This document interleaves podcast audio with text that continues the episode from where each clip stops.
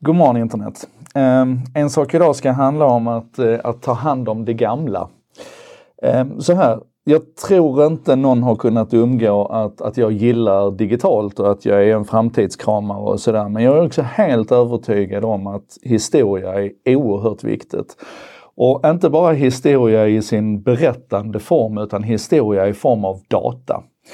Och när vi nu då äntligen har, tack vare digitaliseringen, möjlighet att samla på oss i princip obegränsade mängder data så måste vi vara sjukt noga med att inte kasta bort den möjligheten och förstöra de arkiven som finns. Eh, och jag ska ge två exempel på det här. Eh, och jag ska också säga att jag, ett, jag är inte fullt insatt i alla detaljerna runt de här två exemplen. Och två, jag är ingen sån här personalkramare. Jag tycker inte det är viktigt att man ska liksom nödvändigtvis göra saker på samma sätt som man alltid har gjort och sådär. Men vad jag är otroligt, otroligt rädd för, det är att vi permanent kastar bort grejer som vi som vi med relativt liten kostnad skulle kunna spara och som hade kunnat göra enormt stor skillnad för oss i framtiden. Och det första exemplet det handlar om grammofonarkivet. Jag kan tänka mig att om du, är, om du är ung idag så kanske du inte har någon relation alls till grammofonarkivet. Men för mig som född på 60-talet så är det här en oerhört inbäddad del av min radiohistoria. Det fanns eh, sådana här önskeprogram, det finns förmodligen fortfarande men det är jävligt länge sedan jag lyssnade på något. Där man ringde in och så kunde man önska i princip vilken låt som helst i hela världen. Det var som ett slags eh, Spotify by proxy kan man säga. Men skillnaden mellan grammofonarkivet och Spotify det är att det finns fan i mig varenda inspelad låt. Och den finns i full kvalitet, alltså de gamla stenkakorna är bevarade, de gamla LP LP-skivorna, vinylskivorna är bevarade, singlarna är bevarade, CD-skivorna är bevarade.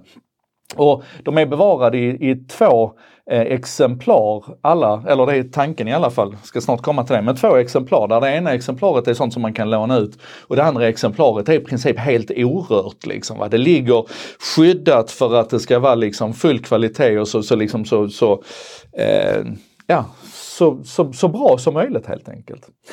Och, och det här radioarkivet det har funnits i alla år känns det som. Men de senaste 10 åren, eller till och med de senaste tolv åren kanske, så har man börjat nagga det här i kanten lite grann. Man har, alltså det har funnits sedan 1928, ska vi säga, radioarkivet, eh, eller grammofonarkivet, och, och, och fyllts på då. Eh, 2018 så fyllde det 90 år då alltså, och det, det firades inte på något enda sätt. Men i alla fall, man har, man har börjat nagga på det här och det finns en del skrämmande exempel, till exempel från hösten 2016 där vi kan läsa att tusentals CD-skivor bara slängdes. Man behövde göra utrymme till telefonväxeln i, i radiohuset och då bara slängde man CD-skivor istället för att liksom fundera på om vi nu behöver plats så kan vi möblera om på något annat sätt eller var kan det här ta vägen någonstans. Men det som är kritiskt här nu är att nu känns det som att man är på väg att slå den sista spiken i grammofonarkivets kista när man varslar de 10 medarbetare som finns kvar sedan den senaste nedskärningen 2013-2014. Så de sista 10 är nu alltså på väg ut. Eh, och då det är här det blir lite fuzzy så här, för det pratas om att de ska ersättas med andra kompetenser och så vidare. Men bara det faktum att allt det här känns så otransparent och så jag ska inte säga ogenomtänkt för det är säkert smarta människor där också. Men vad jag vill är att vi ska slå vakt om det här radioarkivet, grammofonarkivet. Och då finns det en namninsamling, jag kommer att länka till den här nedan. Där är just nu då 47 000 röster för det har börjat smälla till rejält runt det här nu. Men din röst behövs också.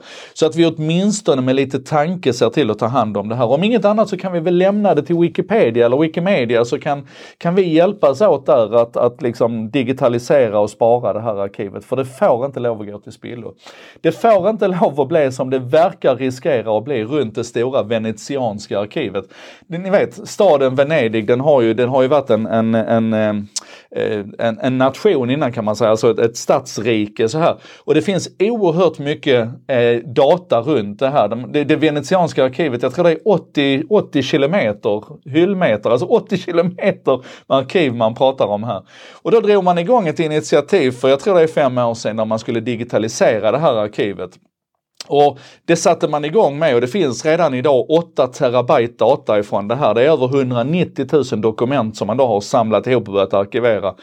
Men nu visar det sig då att det här förmodligen inte kommer kunna användas för de här organisationerna som står bakom det här, de har börjat kriga med varandra. Och framförallt så verkar det som, som de här italienska tomtarna som är ansvariga för det fysiska arkivet idag vägrar att släppa ut det här materialet under någon slags öppen licens. Utan det ska ligga inpackat där och man ska förmodligen tjäna pengar på det. Och jag vet inte, men det här verkar gå käpprätt åt pipan. Och så får vi inte göra med vår historia. Vi får inte ställa till det på det här sättet.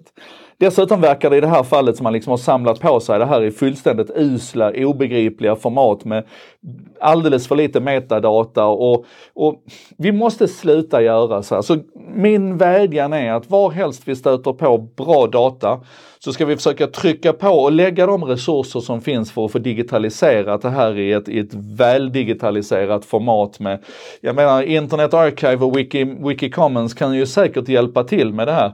Men att vi sen använder kraften också, den kollaborativa kraften hos alla människor som säkert vill vara med och hjälpa till och tagga det här och förbättra metadata och så vidare. Så gör det här kollaborativt. Men snälla, snälla, snälla, snälla, sluta förstör vår historia. Det var bara det. Och det här var en sak idag med mig Joakim Jardenberg. Eh, det kommer hända andra saker den här veckan. Eh, så att håll ögon och öron öppna både på min personliga profil men också på en sak idag för att det är, det är spännande grejer på gång. Vi ses imorgon.